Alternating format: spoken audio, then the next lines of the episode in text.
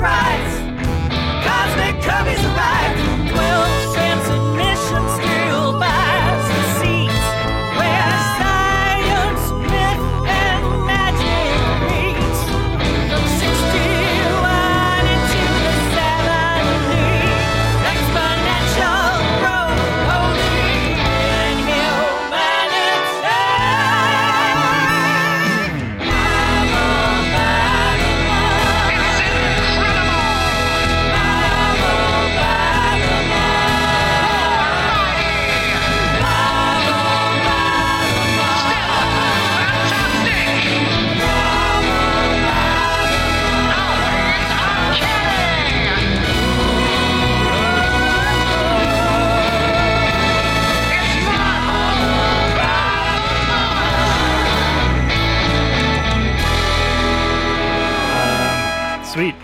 Well, do you want to make a podcast?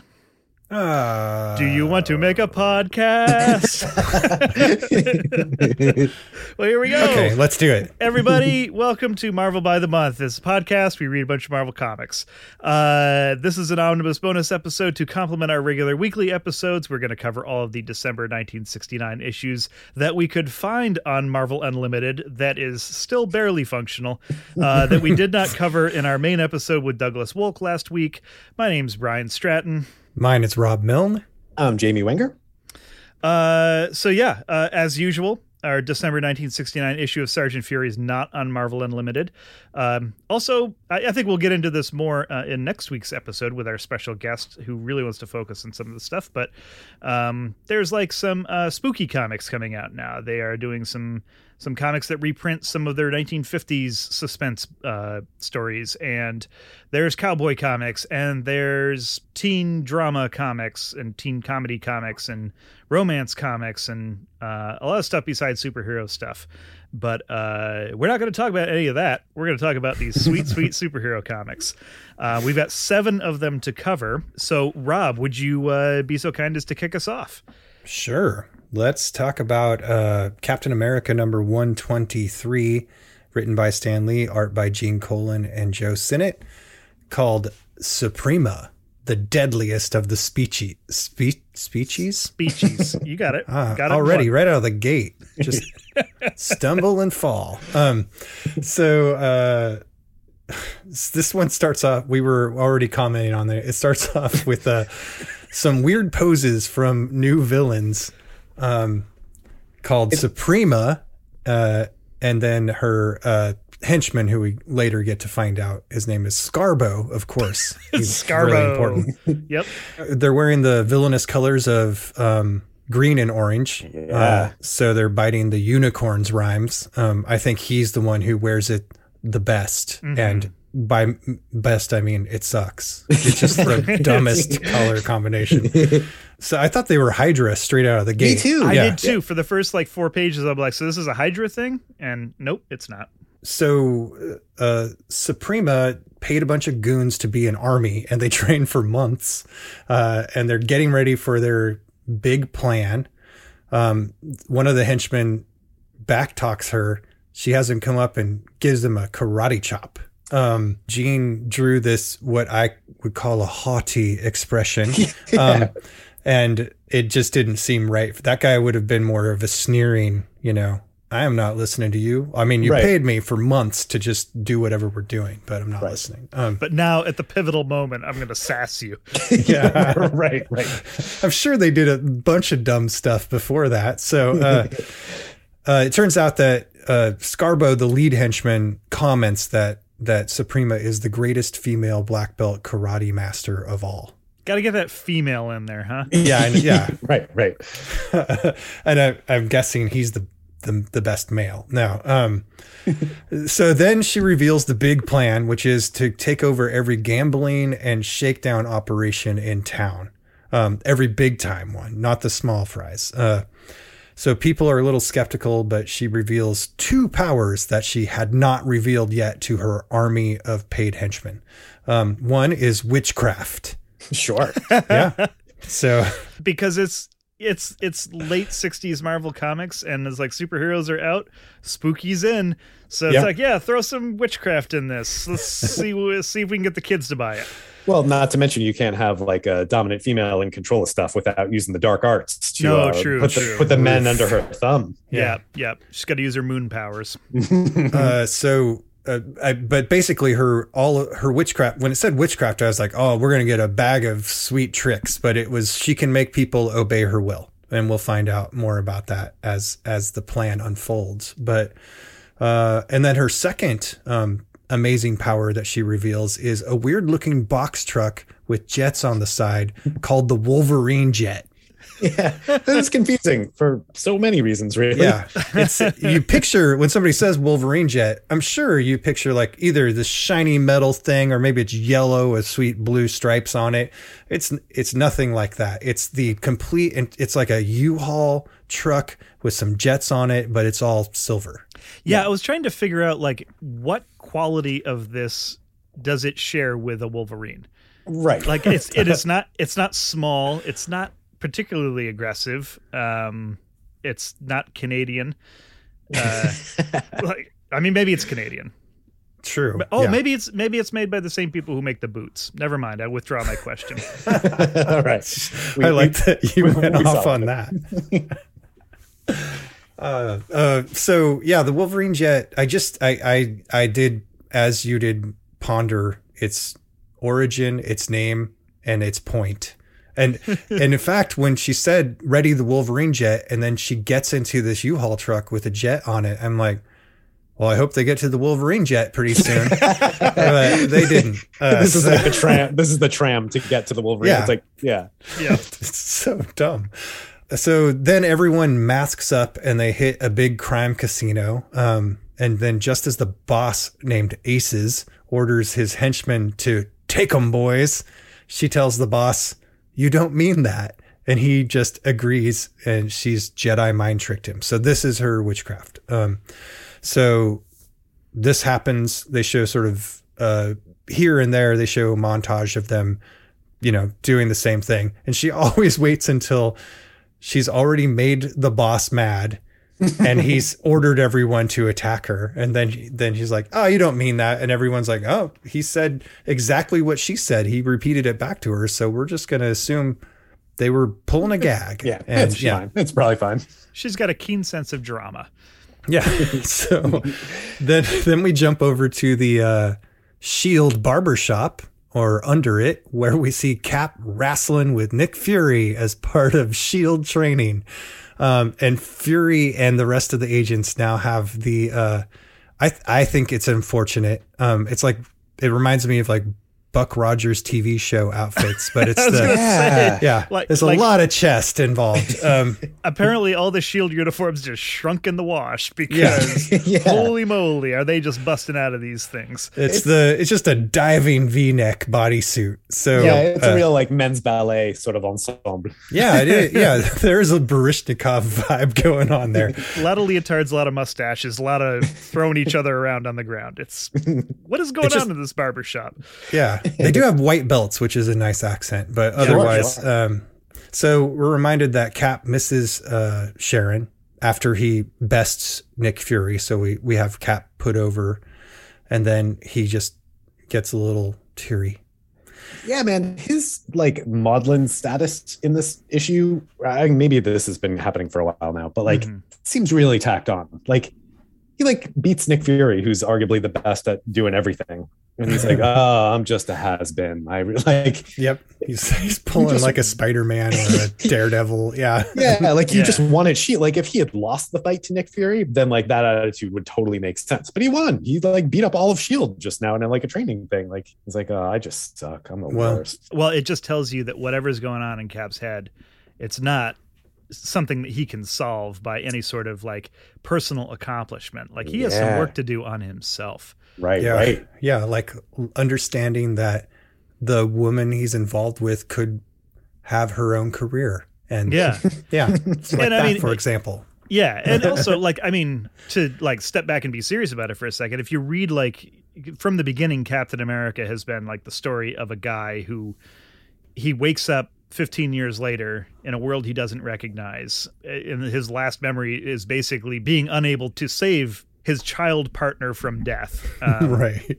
Yeah, and then he's he's thrust into this world where like you know huge societal change is happening. He doesn't quite know where he fits in. Like there's you know certain elements of it that are totally ready to embrace him because he's this great hero, but it's also not a time when anyone is encouraging him. It's like, hey, maybe you should you know talk to someone about some of the stuff that you're going through. Well, he did go to a psychiatrist at one point, but uh, that out to be didn't a work super out. villain. So, So- he's kind of got burned on that, you know. yeah, yeah, and then you know he he he meets this like first time he opens himself up to someone is this woman who seems really amazing, but like he's still got like 1940s values and she is not there, and Mm. so it's like you know every time he tries to take like a tentative step into being a human being in this new world, he just gets shut down. Um, from that perspective, I mean, this is the kind of stuff where it's like I can I can make a case for it in Captain America where it seems really really forced in other Marvel comics of the time. Yeah, just because like he's that. like grandpa. Yeah, Um, Right, yeah, right. You know, he he's he's trying to adjust to a totally different era than than this one, and also I think they're you know last issue and a little bit this issue they're hitting on part of his Silver Surfer level modeling is him seeing where he fits in, but it's like uh, this is the best part of Captain America to me when he starts wondering about the nature of America and being a symbol Right. and patriotism and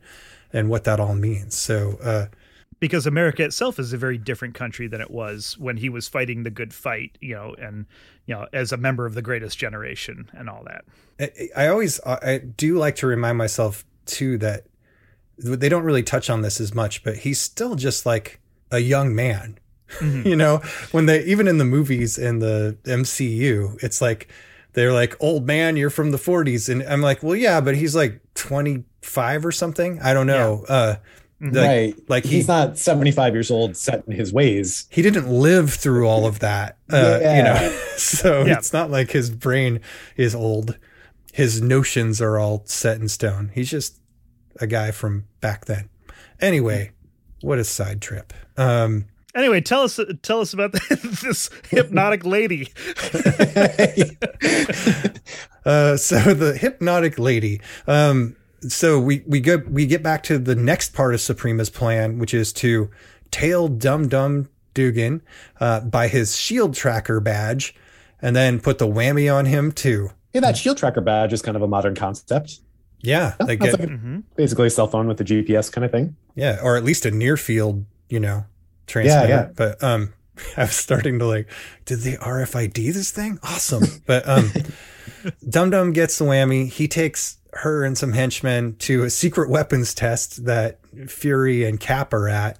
Then Fury gets the whammy. Then pretty much everybody gets the whammy except for Cap.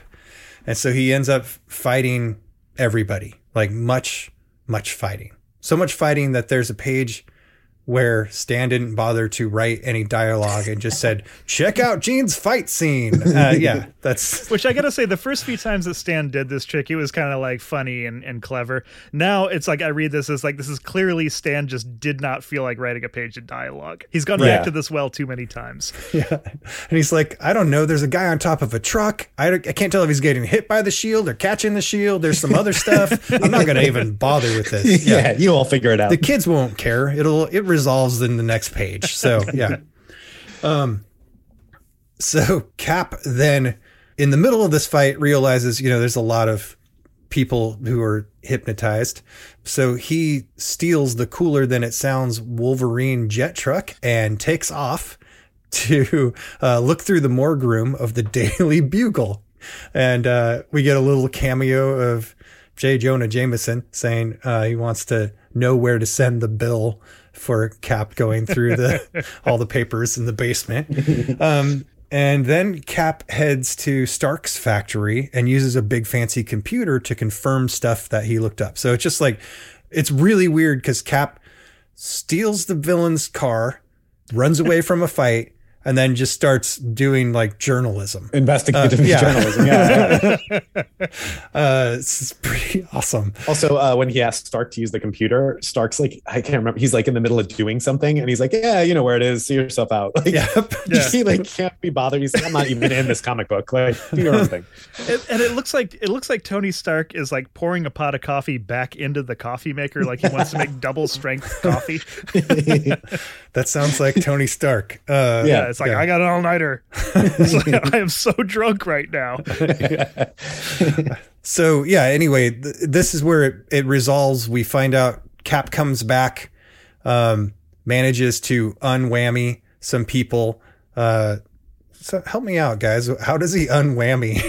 It just kind of uh, he just like accuses them of who they are, and then it stops. Like that's what no. I remember. Um, he uh, he he realizes that there's a control disc, and that's the secret of her hypnotic powers. oh yeah. yeah, and during the initial fight, he, while there, he gets like the something hits his shield with like a tink tink tink, and he's Mhm. like, "What was that? Oh, no time to think about it," and like goes about his business. And later on, it, it in these like page and a half, it's revealed that like that's how they were doing it. They were like, Yeah. hitting hitting everyone with something. It's another patented Gene Colan compress the ending into a page and a half. Yeah, yeah. so much so that I read it and reread it and was like, I don't remember why they he won. I mean, he won Yeah. because he did investigative journalism. right. That's the takeaway. yeah, every, every Gene Colan story should just end with a text page, like Right. It's like, and I'd be fine A with it honestly three because like yeah, Yeah. it's like I don't want to take anything away from the guy. Like he draws an amazing action scene. Like everything he draws, I thoroughly enjoy it. But it's like, don't make him get off of that horse just so he can wrap up a story. Like he can do that with words. Yeah. It's a good looking it. issue too. I mean, like it looks Yeah, yeah. great.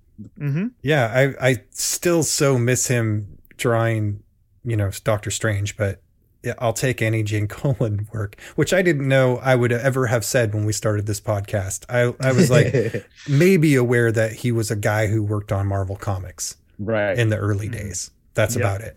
Hmm Um, now I'm like, give me more Gene Colan art. Um, Yeah. uh, so yeah, this the the the final wrap up is the you know we Oh, learned right. about the hypnotism trope. We learned that Suprema and Scarbo were a hypnotist brother and sister team, and I assume they left the circus for crime, not knowing about the circus of crime. Mm, yeah, because that would have been an easier transition, right? Yeah, Yeah, that would have been a super easy transition because there's like at least two other issues where we could have very, very, very smoothly blended into that. But I will just say that, yeah, you remember how we saw uh, Tony Stark making double strength coffee earlier? I'm going to tell you about what he was doing uh, that had him uh, had such a need for such acute caffeination. Um, so uh, Iron Man 23, uh, the story is called "The Man Who Killed Tony Stark," written by Archie Goodwin, arts by George Tuska, and Mike Esposito inking as Joe Gaudioso, fooling everybody. um, the cover of this issue, is- this is kind of interesting. So the cover of this issue is actually the first page of the issue. Um, so Which Marvel doesn't really do, right? That's not No. Something you see. they don't at all, but it really gives you this sort of like starting off in media res. Um, Yeah. it's got like captions on it and describing you know exactly you know, like you you were just thrust into the action. It's it's Iron Man swooping down from the sky and attacking a ship. And you Um, get some real nice iron buns there uh, you on the do. cover. Yep. Wow. That's what sells. That's what sells the book. Um, so I, I'd like to say that like this is a, you know, a really and maybe it was a fascinating uh, experiment in graphic storytelling. Uh, the fact of the matter is that page fifteen was originally supposed to be the cover, and they just swapped it. So um, that's all.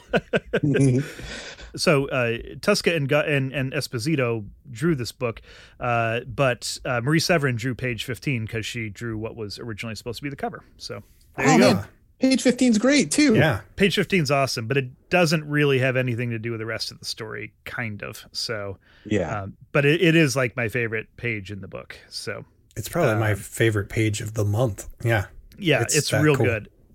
Yeah, uh, and and and Stan tries to cover up. He, he puts a little special note on that page. He's like, "There, faithful one, does this make up for the lack of a sizzling splash panel this ish?"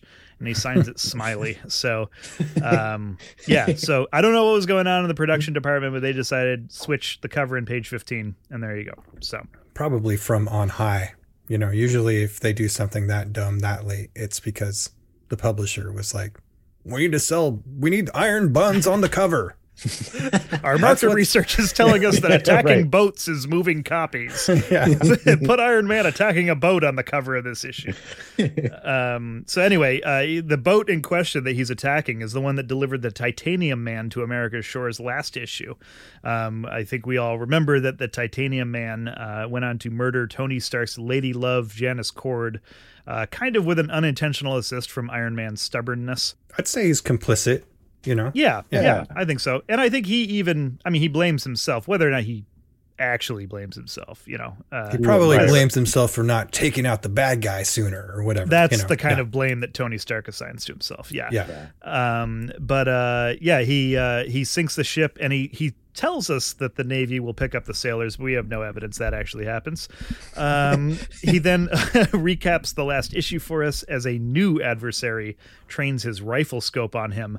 Uh, really, maybe one of the most uh, original and inventive uh, Marvel characters that we have seen in quite some time. A mercenary named the Mercenary. Oh, come on. I thought he was Nighthawk from this.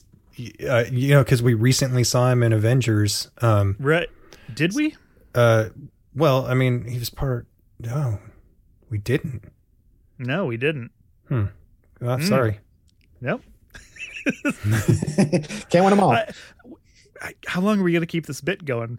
I don't know. Like, We- we got- we gotta finally- 2023, I guess. Yeah, we we, we got to finally pay this off at some point. Anyway, or we don't. yeah. or we don't. We Just drag it out. yeah. Okay. Uh, but uh, turns out the mercenary's not after Tony Stark.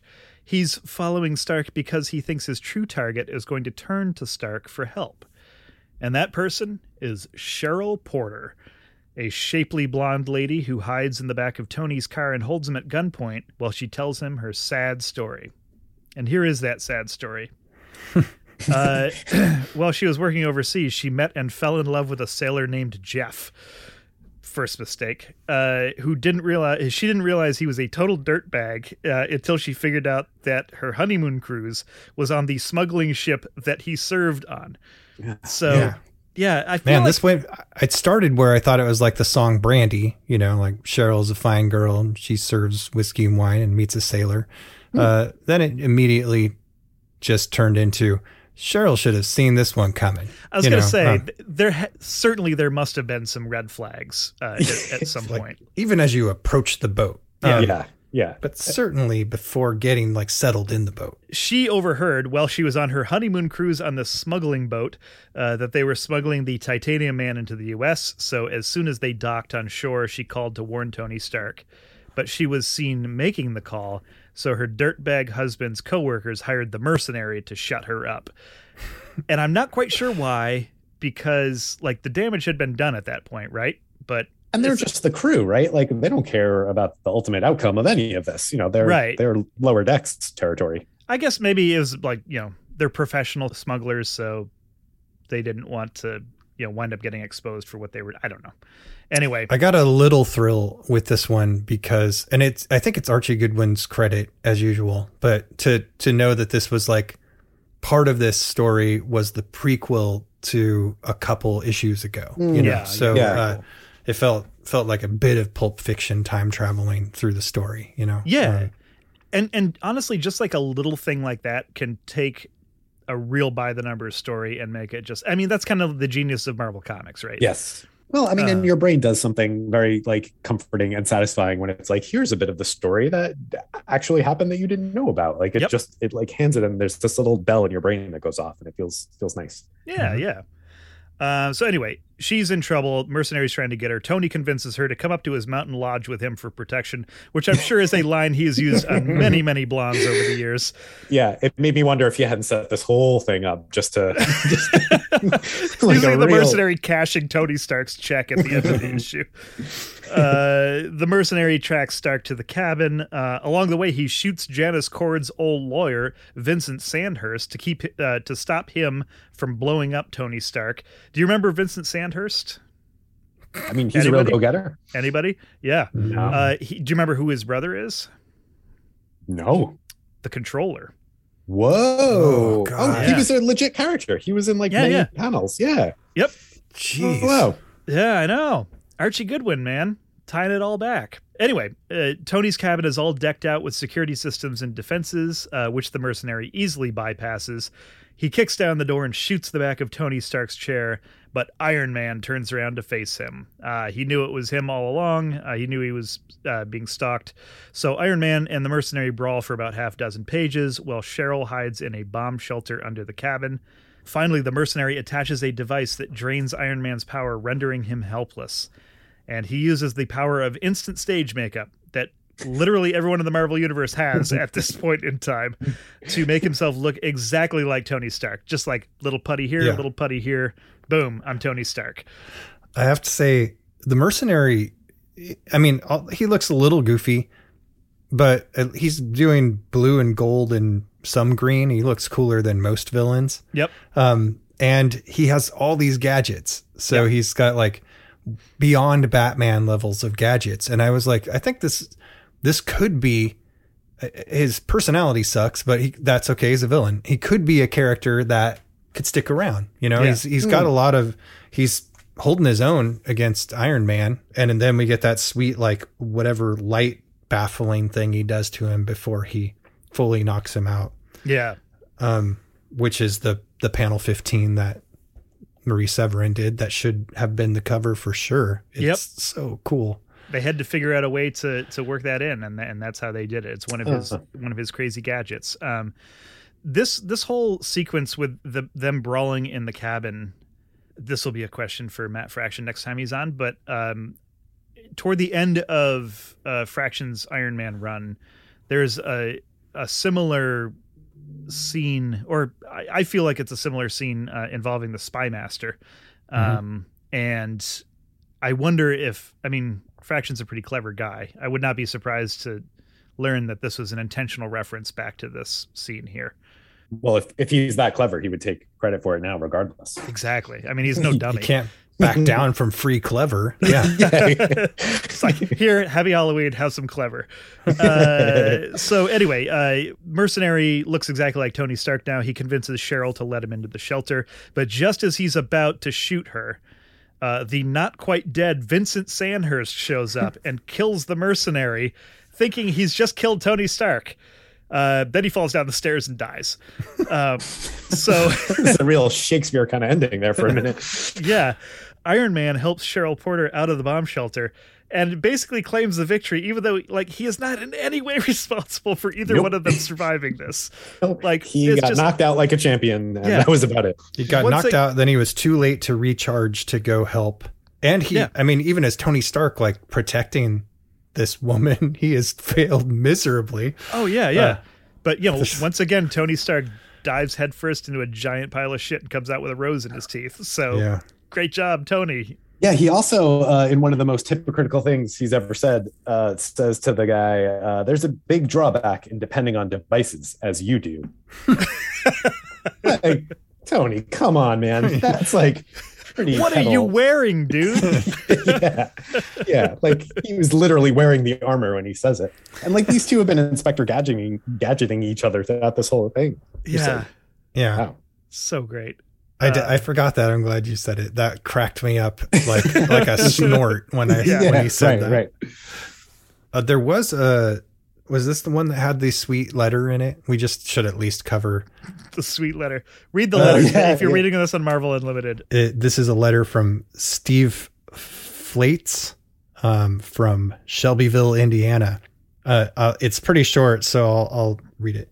Dear Stan, Archie, and George, I've been a reader of Marvel Comics since the Fantastic Four first came out. I knew then by the plot of the story and the f- fantastic artwork it, it would be a winner. Now back to the present. I'm a bodybuilder, thus I probably know more about muscles and their structure than the average person. I would like to co- compliment the whole Marvel crew on the way you draw your characters' muscles, especially Iron Man's. His abdominals are fantastically real and well drawn. Your characters are not overdeveloped in any one place. Thank you for such realism in your characters.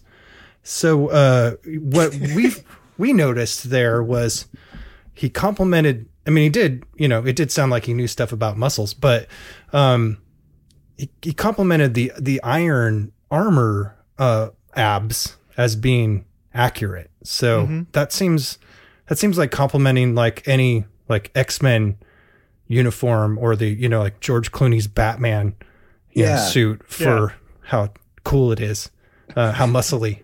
the, the nipples were just perfectly placed. or I should have said Michael Keaton. I you know I really I sidetracked us with the whole nipple suit. It's okay. but The, yeah. That that letter I think got us all a little heated up. Um, well, talking of uh, a bunch of muscles all in the right place, uh, Jamie, uh, I believe you are going to introduce us to uh, a new uh, undersea luminary in the Marvel pantheon. Oh, I sure am. In the coming of Orca, Submariner 23, written by Roy Thomas, art by Marie Severin and Johnny Craig. This is another uh, fun thing in my notes. Uh, I wrote uh, okra like probably 90% of the time. that was a real fun find and replace. I mean, oh, another bit of trivia, and this will come up in a moment. A group of whales is called a pod, a gam, a harem, a herd, and a plump. I didn't know any of that. I didn't know I a love that. plump. Yeah. And Um, guys, we're recording a pod right now. oh, speaking of pods. Uh, now we can transition anywhere. Just save that one. Yeah. The power. um, so this is unimportant, but kind of interesting. No events in this issue relate to the previous issue at all, except they make a point in the opening caption to like place us in time in that the, these events happen on the swim home from what happened with Doctor Strange in the last issue.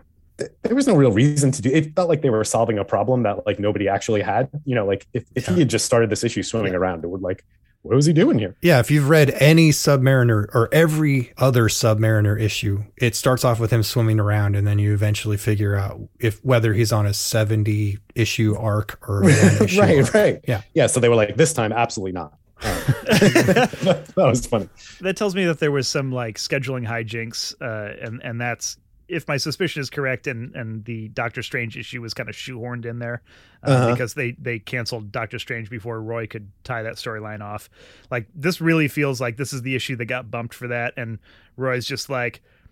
No, this is our plan all along. As Yeah, like, right. no one will suspect otherwise. I've cleverly concealed my tracks. We will mention Doctor Strange in Yeah. one sentence, and then on to this other issue. Right. They'll never be the wiser. Uh, yeah. All right. So this opens with uh, a plump of killer whales, uh, which Namor is following. Uh, and as he's following them, they lead to uh, this new villain, Orca, who like beats the tar out of Namor into an undersea mountain, which collapses on top of him, which I feel like we're starting to see an awful lot of. A lot of underwater mountains collapsing. So yeah, Orca is shaped kind of like the Hulk, except he's blue and he's wearing white. Uh, he has a snazzy yellow belt uh, with eight, uh, presumably whale teeth, forming kind of like a cage around his face. He looks like a guy who's being eaten by an orca. Yes. Yeah. Or- that is well put. by Venom. Yeah. The and what's weird is Marie Severin's version of a killer whale, the actual killer whales, um, look like uh more like the sort of simplified cartoon or even maybe a like totem Native American version of what the killer whale Oh, looks yeah, like. yeah. It- none of them look accurate and it they like she wasn't quite sure where the blotches were or if they were different on different whales. Like her research was like one picture from a newspaper across the room and then just started drawing whales. Yeah, Um, because that's like a pretty iconic animal. Like, it, like uh, your average kid could probably sketch out what a what a killer whale looks like, right? Like, with the- Your average kid who was born in the Free Willy era, sure, yeah, or oh, the, the post the post Free Willy era. Yeah, no one cares now. Willie has been freed. No one understands. Yep. We all have problematic feelings about Michael Jackson. Um, so it's like, yeah, it's like let's just forget Free Willy happened. And then they made like 19 more uh, direct for direct to video movies too. There's like Yep. nine free willies. Yep. Will- Willies freed So- everywhere. oh, Oh God. I was gonna Just- say for the kids, and then I was like, it's getting worse so fast. Yeah. This is boy. We're we're in deep. Speaking of being in deep, we're underwater with Namor under a mountain. Right. There, so, I uh, saved Bam. another brilliant segue. So Namor, uh, buried under the mountain, uh, he like Hulk lifts the mountain up over over his head, and then uh, knocks a whale unconscious, so he can Trojan whale himself inside this undersea base that he's found. Uh, once there, he encounters and beats up a very surprised orca, and then immediately after encounters the always evil Dorcas. Um, Yeah. who, I love that Dorcas is involved with Orca. I was hoping that would happen. Oh, Their couple name is Dorca. uh, one one thing when you said he uh, Trojan whaled himself inside, he didn't like get inside the whale. He he rode on the bottom of the whale, which I don't think is really hiding when you're in a three dimensional space. Yeah. And he's hiding on the most visible part of the whale. Yeah, Because, yeah, that was right. Presumably, you would be below, yeah, on the ground. Yeah, That, that's right, all. right. I had to I had to just point out the the weird way he did that, but it's Yeah. Namor. Also, this whole place is like a giant Rube Goldberg machine designed to deliver whales to a very specific point in it. Yeah. It's it's very very strange. Like the whole time I just had like the Looney Tunes like doon doon doon doon doon doon, doon music going through my head. right. Whales on underwater conveyor belts and Yep. uh, so yeah, so he's beating up Dorcas, Orcas, Orca. That's gonna happen a lot. And then he encounters Dorcas, who has trapped some Atlanteans in like an underwater water bubble that is also surrounded by hungry sharks. Uh, this all leads to the reveal that this dastardly plan that we just found out about was actually uh, Warlord Krang's doing all along. Warlord Krang is like an ongoing Namor villain who I never remember, like no, never once. Yeah, he he looks like you know underwater Ming the Merciless. Uh, He looks pretty cool, but he also has looked different in different times depending on who's drawing him. Yeah, Sometimes he's like a weaselly general. Sometimes he's more regal. you hear Krang, you think like floating pink brain scrotum from Teenage Mutant Ninja Turtles. TMNT, yeah. Yeah. So uh, this Krang has a like a fishbowl water helmet around his uh, Spock-eared head. He's wearing. There's a lot of colors involved. So he's got a green cape, yellow gloves, blue skin, an orange shirt with like uh, there's like a red sun symbol on a black circle. Uh, he has a red cloth pirate sash belt that goes like down to the ground, white pants and red boots. You put that all together, and it looks like like every action figure that you couldn't identify in your like neighbor's toy collection when you were seven years old. Yeah. Yes. Like I, I recognize this guy for sure, and it's from nothing related to any of these. or somebody just the legs came off of that guy, so I put these legs on him. Yeah, Yeah. he's like he looks he's like very over designed. I think like he looks cool, but like or like if you took off some of that, he could look cool. I don't know. There's, there's yeah, yeah, it, it's it's got like complementary and analogous colors in his outfit. It just does not it does not work very well. He's not pulling it off. That's all. You know how like before you leave the house you're supposed to look at yourself in the mirror and take one thing off? Like he put four more things on it like I'm doing it. I'm Krang. I I'm a got it. warlord. Yeah. Do what I want. I also I looked this up. Uh, Krang was born canonically in Atlantis City, Atlantis. It's a, it's a big gambling mecca in Atlantis. I couldn't I couldn't even pick a joke. Like there were so many, my brain exploded. Um, so Krang like politely volunteers to explain how all of this wackiness came together since there's like three villains here. Um, I'm not going to go into all of it because it doesn't super matter.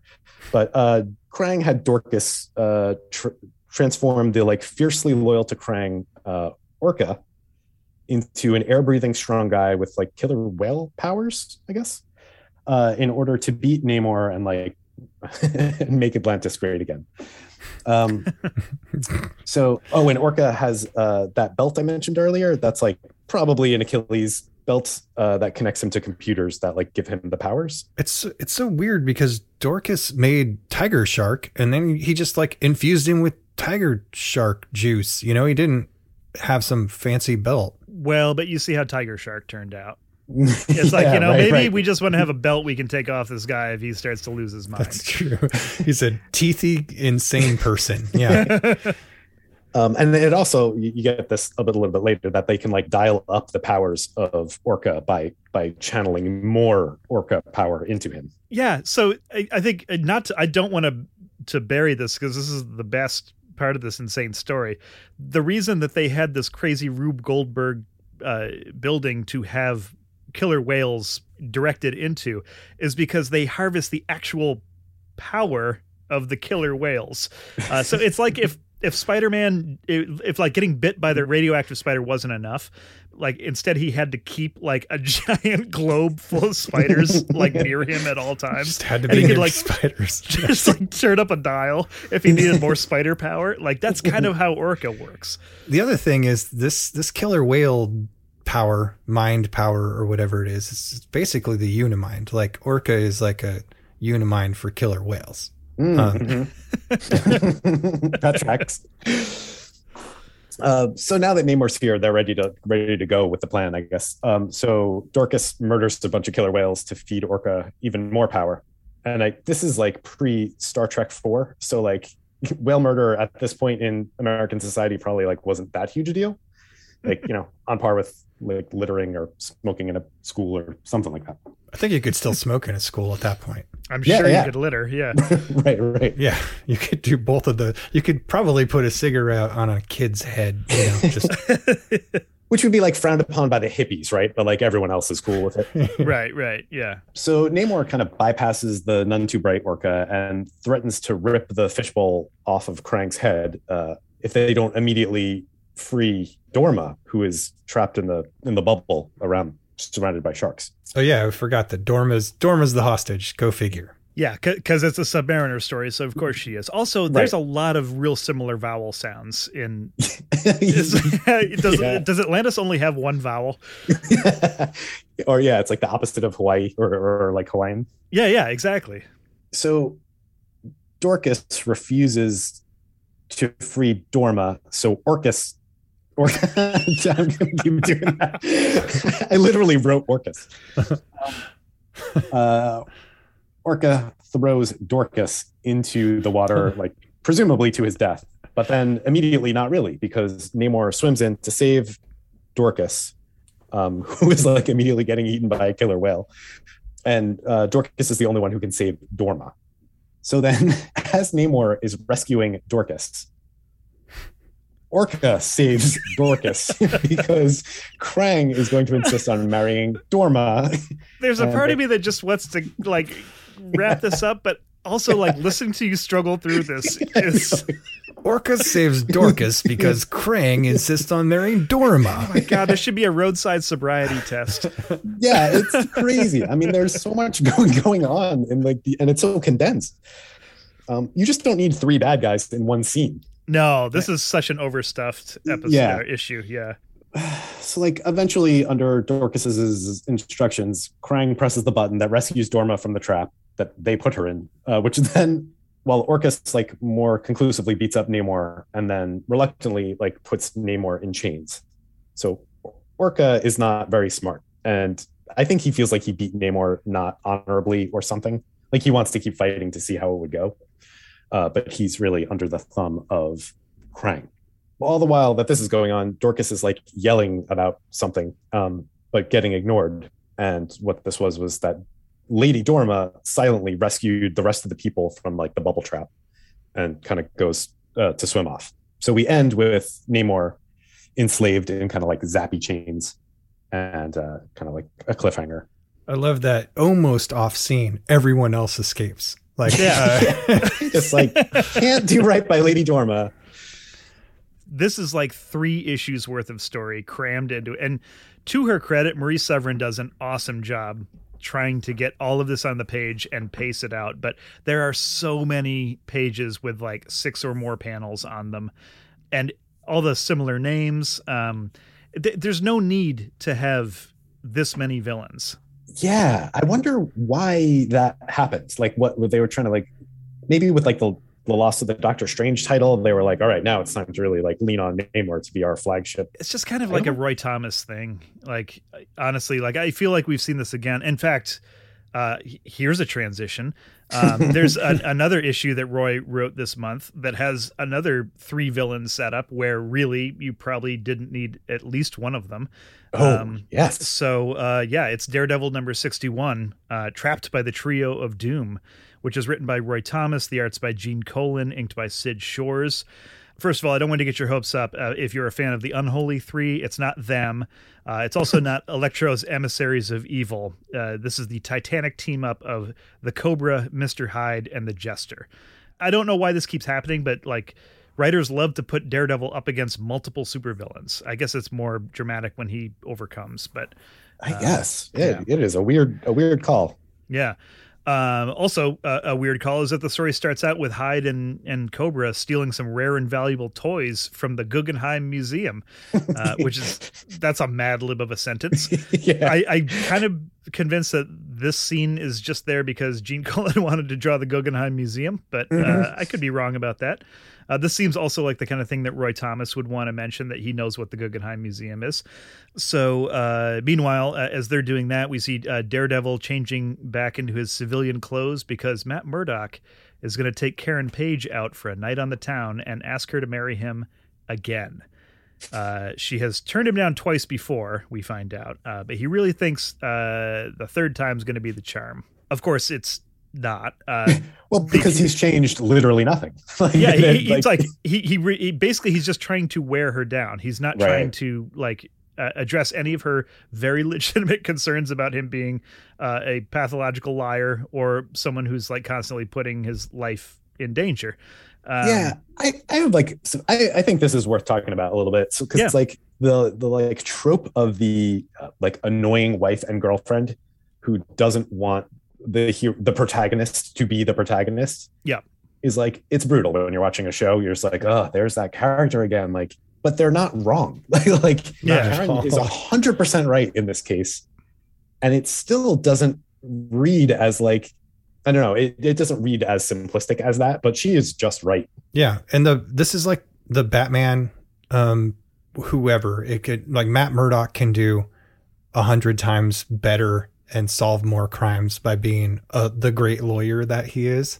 Just Mhm. like Bruce Wayne could solve much more than you know. It's just more of a need to go punch people, um, Yeah. which is something wrong with their brains. So maybe Karen is right to be like, maybe I don't want to be with the guy who has to go out at night and punch people.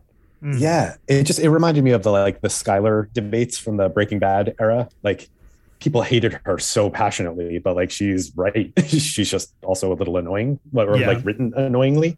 Yep. This is just like the the neonatal version of what this grows into on on television. Oh, Mhm. it's absolutely yeah. It's a it's a drag. Um, I feel like uh, our our friends at uh, Screw. We're just going to talk about comics. Have have talked about this recently too. It's just like uh it's really hard to. Um, they talk about it. I I think in terms of Cyclops, where like Cyclops' character in the X Men is he's just the guy who just tells people no all the time. it's like that's why people don't like Cyclops. He's like Right. no, stop doing that. Like his his in, initial reaction is always stop, don't. You know. So Yeah, it's not not a character and personality, but it, it's not a fruitful one. Yeah, it's Right. not a it's not a great action one, and you're in a world where anything can happen, and he's the one who's like trying to be reasonable first. Yeah. Mm, right, Yeah. right. Yeah.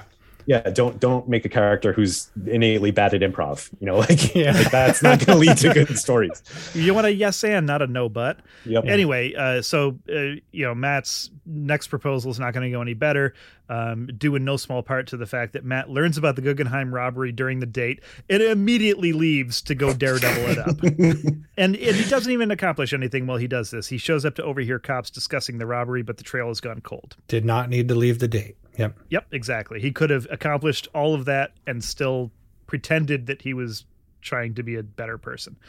The next day, a carnival owner by the name of Lemuel Fry shows up in the DA's office to pass a message to Daredevil through Matt Murdock. And if you just heard the word carnival and your carny sense started tingling, congratulations. You know where this is going. Oh, the drinking game. take Yeah. a sip yeah yeah. Uh, so it turns out he's in cahoots with the trio of Doom. Uh, they rented out his carnival to trap Daredevil and pa- uh, paid him a little extra to lure Daredevil there.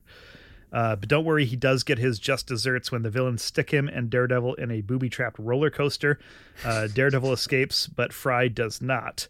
Uh, his car goes flying off the tracks and takes him along with it. Um, I believe that's what's known as a carny funeral in the biz. Ooh, zing Uh, anyway, so uh, Daredevil, uh, this is how it, it wraps up. Uh, he, he lures them into the Hall of Mirrors. Turns out that that's a lot more confusing for sighted people uh, than it is for blind guys with radar senses. Uh, and he takes out all three villains as Karen Page and the police show up. Uh, the bad guys are led away to jail, and Karen's like, "See, you can just call the police," and then she leaves with the police. Oh, and Uh, also, it's my birthday.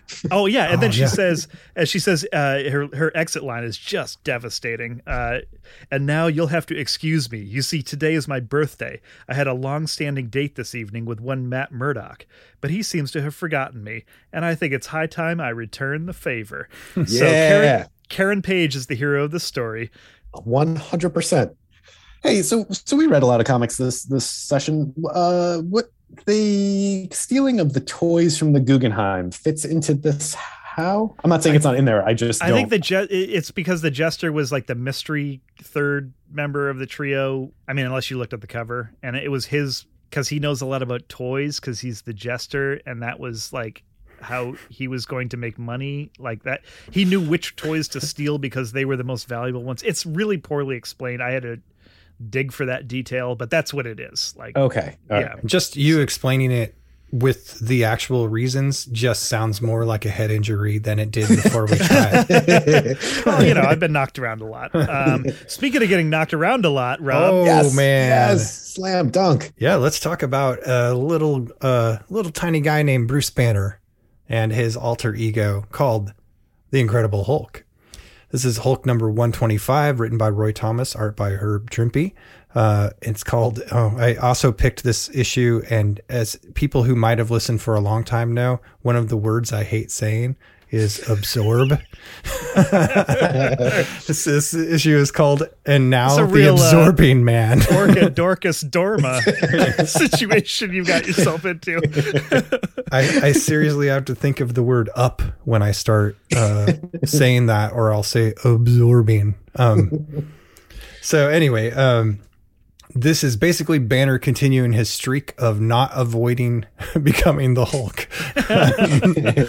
After Hulk trashed Banner's wedding, uh, Betty Ross's the house where she was born, I think, and uh, hospitalized the oh, his almost father-in-law Thunderbolt Ross.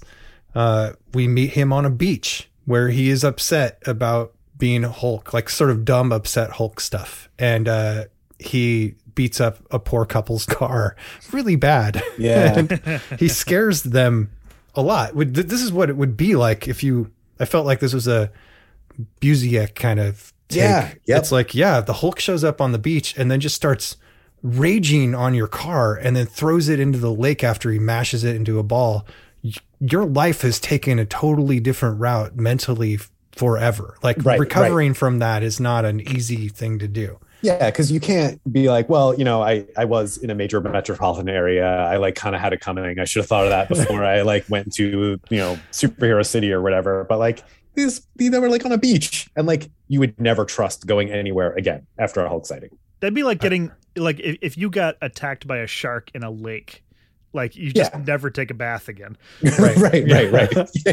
So so after he beats up this car, he uh, hears some music playing on their little portable radio, and Hulk gets sleepy. Um, uh, so of course Banner wakes up in his you know ripped up purple pants, uh, laying face down on a beach, wondering what happened after the last Hulk bender. And he finds out that a, a meteor uh, or a comet is about to threaten all life on the planet. Um, so he doesn't remember anything that happened at his failed wedding um, or the leader stuff or Hulk trashing it. He just, you know, as usual, wakes up scantily clad and wondering what the hell happened. It's like college. Yeah. Yep. So Banner, once he hears about this, heads to the nearest base and volunteers to help stop this comet. And and that's just how easily he talks everyone into that after wandering in and being, you know, uh, Talbot confirms who he is, but it's just uh He looks like an insane person. Yes. Yes, yeah. Yeah. yeah. there's no way he'd get that far without being tased, you know. Um, in today's parlance. But the the confidence that Herb Trimpe draws him with, like he's just like rooted to the spot, like gesturing defiantly, and he's just like he owns the room. Yeah, Yes. his his legs in that scene are like a capital A. Yeah, like they're the that's the triangle of his legs, and like one arm is like in superhero pose on his like you know upper hip area, and the other one's like pointing, and he's bare chested. It's just like, like you're you're crazy, but I'll do whatever you tell me. Right. He's very commanding. He can walk into an army base with ripped up purple pants and nothing else and just own the room. Yeah, Yep. he's in. Um, I'm in. Let's do it. But he is, uh, you know, Talbot does know that he's a pretty smart guy when he's not the not smart guy. Also, if something happens to Bruce Banner, that clears the way for Talbot to wind up with Betty. So what does he care? Yeah, Yeah. it's a win-win either way. So it turns out Banner can help with uh, make a nuke. This is this total Armageddon situation now. Um, they got to nuke this comet so the comet doesn't hit Earth. Um, so he's going to fly up the nuke because he knows too much about how to deploy it or some sciency mm-hmm. stuff. But to do that, he needs to be sedated so he doesn't Hulk out. So which the, I'm glad somebody thought of this finally after so Yeah. many issues of Hulk. Like, hey, let's just give you know Banner some ludes, and he's gonna be mellow, man. Or you know, let him let him have a little hit on the bong. Um, so uh, It's the '60s still a little bit, yeah, right? yeah, we got to turn that Banner cat on to the spliffs. Um, so uh, they, so he goes and flies this rocket into space to blow up a nuke and save the Earth while under sedation. Um, and uh, it turns out the comic, the comet is actually being mind driven by the absorbing man. Uh, he he's been stuck on it, and somehow he's just got to know it really well. He's like a whisperer of comets, and uh, has got it to nudge its way uh, toward Earth to return him there. So it's just his boat, and I don't know what he. I guess he doesn't eat or anything. I I don't. I assumed it was like the Colossus thing, where like where when you're in the transformed version of yourself, you don't need whatever air or food or poop in or whatever. You're you're just like you know self-sustaining. Yeah, Yeah. He's ma- he's magic. Okay. All right. Oh, great. I accept. Yeah, he, he, he is literally magic. So yeah, so uh uh so this is where we get the banner does get the nuke launched um but then absorby in his rear sees him in the rear view he jumped onto the the plane uh and just seeing that freaks him out enough to break through the sedation and he hulks out so then there's a bunch of pretty cool pages Yeah, of uh I guess there's there's about two full pages of them fighting on this rocket ship as it plummets towards the earth. Um, we get to see a lot of weird magic absorbing man uh, logic where he touches things and takes them on or doesn't or whatever. Um, but then uh, the absorbing man is finally foiled because he is one he's standing he he absorbed the hulk's power by touching the hulk and that let him you know have a big old fight. Then uh he's standing on a defeated hulk and he's holding a mountain of rock over his head and gloating. And uh then hulk who is knocked out turns into banner and absorbing man absorbs normal human bannerness. And uh uh somehow banner gets out of the way uh, and absorbing man, you know, now is just a human trying to hold up basically a mountain of rock, and uh, he can't. So he quickly, quick thinking, turns himself into rock, and then That's not gonna do it. it smashes Yeah, him, and he, yeah. he's like, "I'm crumbling apart," and that's the last we'll ever hear of this character. Good Yeah. day. do we have any more stories that involve uh, guys made of rock? I have a story about a man made of rock a little bit. It is the Mad Thinker and his Androids of Death. Fantastic Four 96 by Stan Lee and Jack Kirby with Frank Giacoia. Coyoya? Oh yeah, yeah, you got it. Oh, great. Um, all right. So after a ser- after a series of like cute stagey business stuff, the Fantastic Four are like slowly replaced on a very tight timetable by Mad Thinkers androids, uh, which you mostly get from the cover anyway. Um, all except for Reed, whose knowledge of tactics just can't be beat. um, so Reed quickly takes down the Mad Thinker and outmaneuvers the Photastic Four. Um, he very quickly rescues Ben, and then the fight between the two things threatens to knock down the entire building unless the Thinker can zap one of them. But which one? Um, as he's trying to decide, the invisible Woe Mandroid grabs the zapper from the Thinker. Um, but now the real Ben has like a, a moral con- quandary. In order to fix the situation, he would have to hit a, a woman, even though she's an android woman. And can he do it? More or less, yes, he can. He knocks a wall onto her. Indirectly, it's Indi- fine. yeah, It's yeah, right. chivalrous when you indirectly knock things Yeah. into a lady. Yeah, and and she's a robot. Uh, I mean, Ben's a good guy, but he's, you know, he's got his limits. sure, sure. He just woke up too, you know. He's Yeah, exactly. He woke up cranky. Um, so then uh, Reed threatens the Thinker in order to get him to reveal the location of Sue and Johnny, but he, he just won't talk. Uh, Reed eventually, he's feeling real bad about all of this stuff. Um, and he starts like looking around and he finds a secret tunnel in the building that the Thinker built while they, the team was off fighting Dr. Doom a ways back.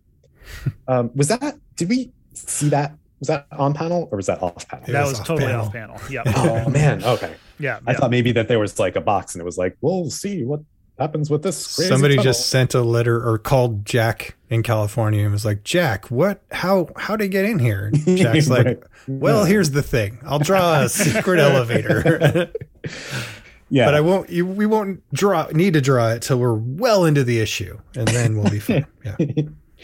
so uh, they they head down the secret tunnel shaft, uh, and then they eventually encounter some some bad guy troops. Uh, ben literally throws the thinker at the thinker's guards, um, and then they rescue uh, the sedated Sue in a tube with a kiss. That's very sweet. Um, they leave Johnny in the tube, probably for a few weeks, we assume, uh, just, just to give everyone a break. Let him cool off. Yeah, yeah, yeah. nice. Yeah, I mean, this issue was simple. It was like a simple issue, like well executed. Like, Yeah. there's not a lot of meat to it. I think the Mad Thinker has huge potential as a villain, and I think that they just keep using him the exact same way. In that, like, he can Yeah. predict everything unless something goes slightly wrong, in which case he can predict nothing. He can predict Yeah. so many variables that you know. Of course, it's it's not possible, but the fact that he could predict weird things like how long it will take somebody to the second to walk down a block in a str- you know in a city, um, when a lot of things could happen, just that person getting a block, so much Yeah. could go wrong. Right. So, but then he just didn't think that Reed's, you know, tactics were going to be able to to outsmart the Reed droid. He's making androids that have basically the powers of the Fantastic Four. He could That's way better. yeah, that's a way better thing. Yeah. do that. Build a robot army with superpowers if you can do that, man. Don't Yeah. worry about telling everybody which second something's going to happen because of your computer. Yeah. Right, right. Build an army of superheroes and you're you're good. Yeah. Yeah. Um, No, it- do you know wh- when the Foundation books came out? Because like the the whole premise of that is like you can predict uh, large mass. You can take all the data of mass populations and make accurate predictions about like society. Hmm. Um, and it was Asimov, so it, it could have been in this era. Yeah, it's behind me, but I can't get oh, get to Uh, it with my headphones on. It was uh, Yeah. 40, 42 to 50. So I'm sure Oh, whoa! I'm okay. sure Kirby and Lee were both aware of it. Yeah. Huh. yeah, I wonder if he's like a Hari Seldon. uh, I could totally see that. Yeah. Yeah. yeah. I think um you're right that like every Mad Thinker story is the exact same story. And the fun of it is like trying to figure out it's like, okay, what's the thing he didn't think of? You know, it, it's almost like a who done it, but it you know, it's like y- you have to come up with a twist that no one's come up with before. right Um, and it, it that twist should be something um that isn't just the good guy being slightly better th- than the Yeah. bad guy because that's this is more of a Right. who dumb it.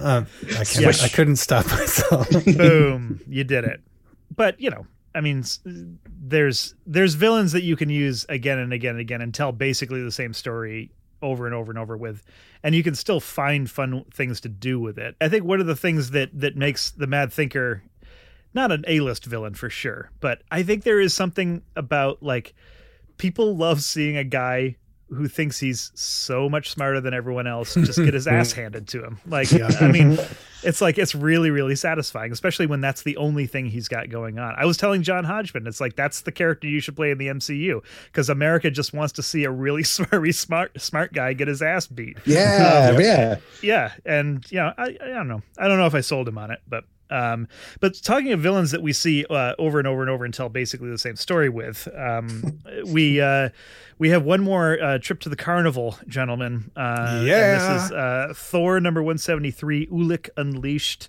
Uh, very briefly, he's unleashed. Uh, this is by, by Stan Lee and Jack Kirby, with Bill Everett doing the inks. So um, Vince Colletta is still exiled from the building. This is like the third or fourth time that Thor has th- tangled with the circus of crime, and every single time, I just love what a ridiculous mismatch it is. Uh, it's so good. he's he's an immortal god and up against like some carnies and a guy with a hypnotic hat uh, and it's Yeah. like and it's always the same thing it's like as long as that hypnosis is working for you like you're gonna be in control of the situation but like the clock is ticking you know Yeah. Everybody else literally has no powers. Like they're No. like they they have the powers. They don't even have the powers of like a Cirque du Soleil show. They're not. right. That would be more threatening. yeah, they don't have those powers. So Right. it's just totally crazy whenever they show up. Yeah. And I do love, uh, th- although this thing starts with a really, uh, I was totally baffled and taken in by this issue. It's a great like catch. terrific open uh, the story opens with lame dr blake treating thor's sore back wait what While Thor, jo- he's all jolly, like he's on a hostess fruit pie and he's juggling, um, Yeah, which is just a weird Thor. Uh, but of course, it's not the real Thor. It is the Circus of Crimes Carney Thor, uh, which is a role that was actually originated by the actual Thor back in Thor 145 when he was briefly a member of the Circus of Crime. Uh, When he'd been exiled to Earth and had lost his powers. Um, but uh, Carney Thor uh, strained his back lifting something heavy the previous evening, which the ringmaster is being super squirrely about. Um, so, lame Dr. Blake, after leaving the circus, um, he pulls over and, and changes into Thor to investigate further.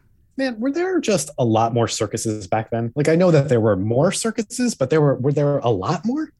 I think there Yeah. were, uh, yeah, and I, I think it was much more of, I, I think that sort of like that circuit traveling show thing was much more common form of entertainment. And when I Um, was a little kid in the 70s, you know, we like Barnum and Bailey's was coming to town Yeah. was like the biggest damn thing that could happen. Um, mhm. We were, and there were smaller, you know, f- what sometimes they're just like fairs now, but like they, they were, they had full tents and carnivals. Um, Yeah, but like how often was that? Oh, it was. A, it, it, I mean, I grew up in Vermont. It was at least an annual event. It was at Um, least an annual thing. Okay. All right. If not, yeah, in, in Portland, we had the Barnum and Bailey's at least annually, and then we had other smaller things. But we also had Portland Wrestling, so that was its own circus. Um, you know, Talking of traveling road shows, um, yeah. So uh, then we cut to Asgard, where Loki is rallying the enemies of Asgard to rise up and make him king. Um, Ulik's like, "Well, you're gonna need Thor out of the way if you want me to do that." And Loki's like, "Great idea. I'm gonna send you to Earth. Uh, you're gonna take out my brother because you know, a good con always involves the Mark feeling like they came up with the idea." So. Um, so yeah, uh, gets sent to uh, Thor's location on Earth, but after uh, a couple of minutes of trashing the circus of crime looking for Thor, uh, Ulik is hypnotized by the ringmaster, who now has a new star attraction. yeah. Um, so it's like instead of Thor getting hypnotized, it's Ulik. So it's like I love that just like this little tweak on the formula. is like all of a sudden this is a great new story. Um, uh, and uh, the ringmaster mentions that he's got someone who can lift the giant barbell if fake Thor is unavailable. And fake Thor is definitely unavailable because lame Dr. Blake tranquilized him without his knowledge or consent while he was treating him. So great doctor. Uh, so then our, our show begins. Uh, we get a beautiful half page of carnival delights uh, that Bill Everett, unlike some inkers, uh, inks every line of. Um, the actual Thor comes out to perform in place of fake Thor. Everyone eats Oh. it up. one thing Yeah. on the Carnival Delights. Uh, Yes, look please. in the look on the far right edge. Um, if you have it open, um, walking a tightrope. Uh, behind the people on the acrobatic bars, it looks like Johnny Storm, like full on in costume, walking Wow. along. Yeah, he's a. Do you, I, yeah, he is. It's there's a circle on his chest, but you can't quite see a four because the trapeze bar is in the way of one of the performers. That's So great. I was That's just fun. like, what Kirby? You, did you just put Johnny Storm in here for some reason? There's going to be a crossover, and you know, didn't happen. That's so great. Yeah. So, uh, well, then apparently Johnny Storm was enjoying the delights of, of Thor's performance. Um, and the ringmaster seems annoyed that the crowd enjoyed the show so much. So he brings out Ulik to lift the world's only 5,000 pound barbell. Uh, and he does right over his head. Um, and at Ringmaster's command, Ulik starts to bring it over to a waiting flatbed truck. Uh, but Thor recognizes Ulik. He knows something's fishy here. Uh, he hurls the hammer at the barbell, which shocks Ulik out of his trance, and the two of them start tearing the place apart. Uh, Thor gets the upper hand and zaps Ulik back where he came from, so back to Asgard. Um, and now it's time to solve this Caper Scooby Doo style. Got it in there. Uh, Thor knocks the ringmaster's hat off with a well thrown Mjolnir. Uh, and then the cops rush in. Uh, they recognize the acrobats who stood on each other's shoulders to raid a third story government electronics center the previous evening. like what? Yeah, I, I know. This comes out of nowhere. Uh, Uh, and then is they. like somebody started with just a random assortment of things they grabbed out of a hat and started trying to reverse engineer it. So Yep. go on. Yes, sorry. yeah, and they clothesline the clown who distracted them so the acrobats could make their getaway. Um, and then uh, Thor deals with Princess Python and her giant snake. She's very sad that Thor didn't fall for her charms earlier that day. Uh, the ringmaster's ranting. It's like, You've got no evidence that we did anything wrong. And that's when Thor cracks open the giant barbell to reveal thy government's own secret dual computer to be used for national defense. So that's that's the secret of the giant barbell. That's how Thor threw his back out. Fake Thor threw his back out. That's what they were. That was the big crime. Uh, I just so- love this. I love how insane this plot is. That Yeah. that is the thing. Like they somehow got this computer. They they stole it. Yeah, uh, pre- and they got it to the circus where it sat for many days apparently while fake thor while they tried to get fake thor during the act to put it on a truck yeah. right. Um, right. They- so they didn't tell him. That fake Thor had no idea what was going on. Otherwise, Oh, no, he wouldn't he have was tried in- to lift it. Right. No, I think he was in on it. I think he's the guy who he stole the computer in the first place. He must have. but what are they Oh. that so the but the thing is, is they got the they got the freaking computer Yeah. from the place to the circus Yeah. presumably on a truck Right. you know um And then they encased it in a barbell for reasons like yeah. this is You know where what? it's We're- so insane i love it we're thinking way too hard about this. The just just take comfort in the fact that evil was defeated. Yeah, Um, it's just a real like Ocean's Eleven story. You know, like, the things happened. It doesn't quite matter It's when. you think you think the ringmaster is just going to steal a computer. This guy, come on, this guy's got a sense of drama and style, um, and uh, and he's going back to jail. Uh, the cops lead Circus of Crime away in handcuffs, while Thor delivers a patented Stan Lee soliloquy. Mayhap the day will come when men think of truth, of right, of love for all their fellows. I pray that 'twill come soon. For not till then will humanity fulfill its promise. Nay, not till then will man and God be one. So again, like slam dunk. boom, we're done. Um, so guys, I think I know at least one of these is going to be a very easy choice for me. But if we had a buck to spend on comics in December '69, if we'd already bought the four issues that we talked about with Douglas Wolk last week, which were Amazing Spider-Man '82, Avengers '73, Silver Surfer 13, and X-Men '65, we'd have 40 cents left over. The cover price is 15 cents. Uh, so you can get two comics with a dime left over. Uh, Rob, which ones will it be for you? Uh, well, one it would be this Thor issue because if if the Circus of Crime shows up, I'm I'm down. I don't care how dumb the result is. It's fine. Um, it just makes me giggle all the time. And and out of the you know the hypnotism tropes we have, Ringmaster's been around. You know he's he's not just a new hypnotist on the block. You know he's, he's right, he's well worn. yeah. Um, so Thor, and then I would say Hulk. I loved Um, wow, really? Yeah, for me, the something about just the bizarre. It started out like such a dumb Armageddon movie, and him showing up. It just, there were, again, it was more about it amusing me than. uh, but also there were some just Herb Trimpe was back and doing some sweet uh, fighting on rockets that are plummeting and exploding on the Earth's surface. it's just like that that Hulk level of stuff that's happening. Um, but yeah, it was a. I don't know why. I just kind of liked the ap- aftermath of the wedding not happening, and then, Mm. and I'm really starting to enjoy starting with Hulk sort of baffled, and then getting angry at inanimate objects. Like that's That's a- fun, That's yeah. the new like Hulk smash shed, Hulk smash barrels, Hulk smash car. Uh, so Jamie, what about you? Is is Thor on your list? Yes, Thor is absolutely absolutely on my list. It's just too much fun. There's just so much going on. It's- it's- Some of it's ludicrous, some of it's great. Like there's some nice little character moments too between like whenever two people are talking, it's like actually pretty interesting. Mhm. Like e- uh, even the what's her name, the the lady, um, Princess Python. Princess Python. Like a lot of characterization in very few panels, and I always love that. I think that's a very cool thing. Yeah. the other one I would go with is, I mean, maybe it's biased, but um, is that Submariner issue? You just- worked so hard on describing it. yeah, just for the linguistic channel challenge, if nothing else. Uh, yeah, it just it seems like the culmination, you know, of a of a lot of storytelling that didn't happen on the page necessarily, but like bringing three villains together. There's a new villain. It, it ends on a cliffhanger, which I like. I like the um, serialized more than the episodic Yeah. format, and Mhm. there wasn't a lot of serialization in these.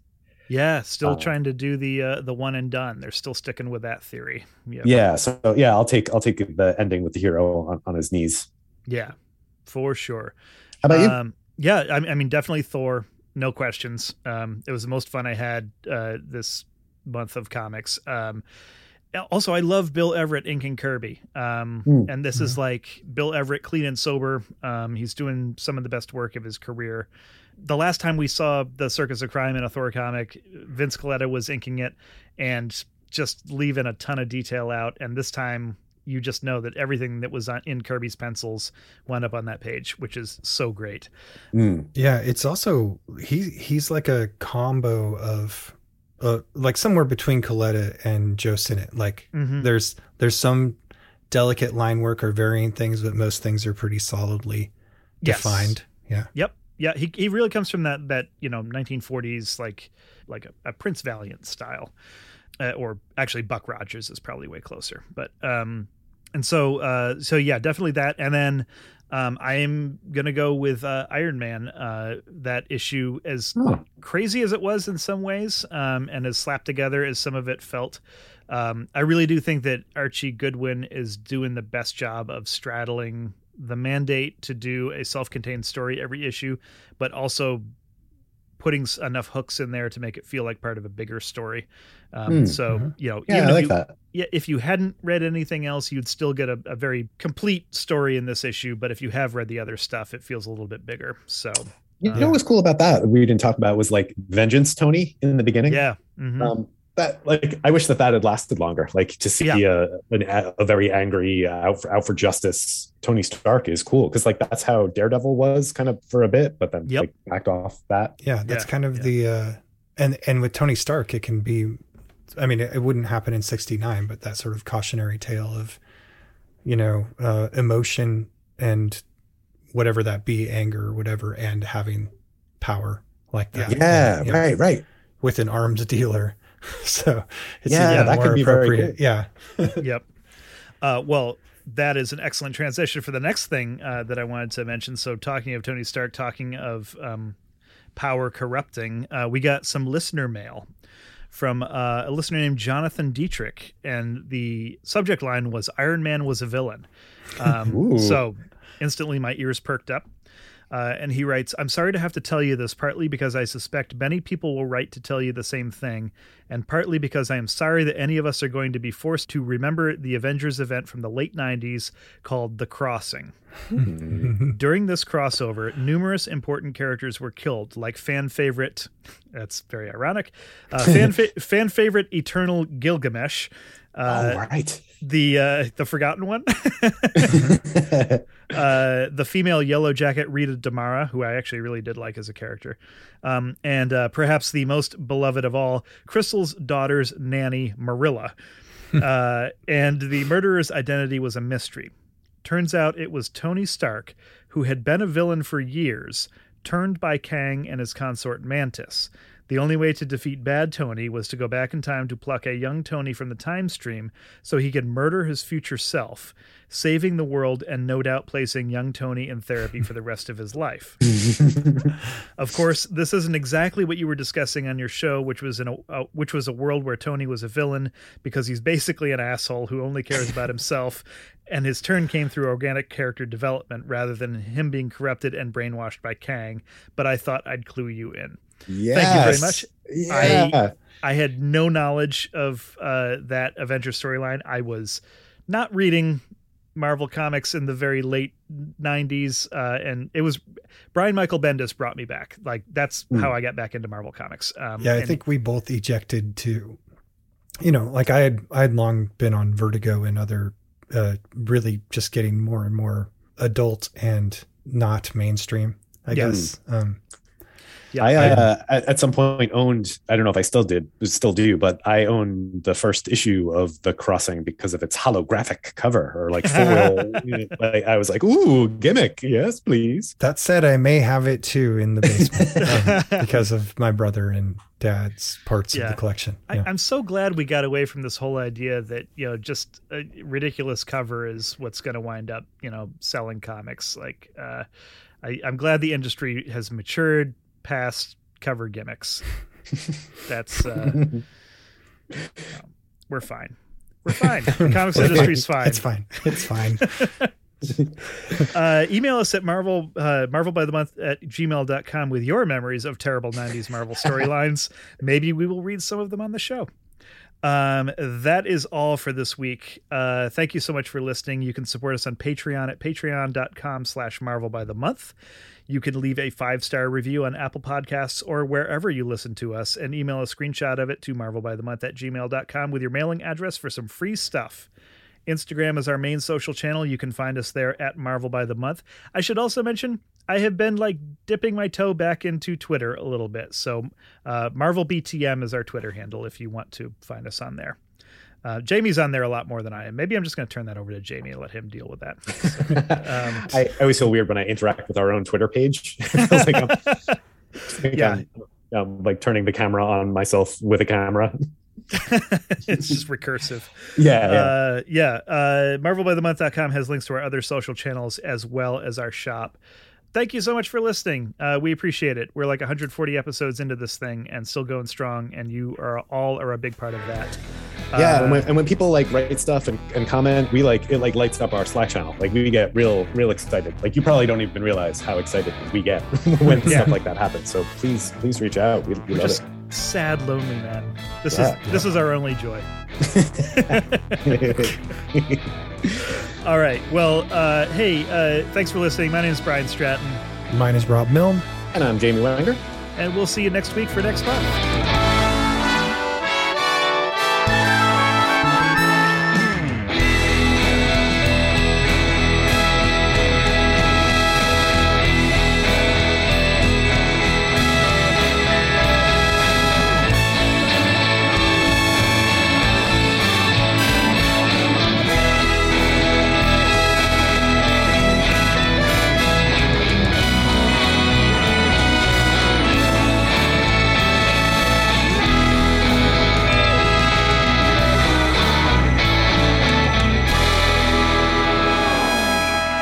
Describe what Orca looks like real quick? Ooh, Or- that- my- that's my next step okay, my next sorry step. about Yeah. that. I just No worries. stepped on your line.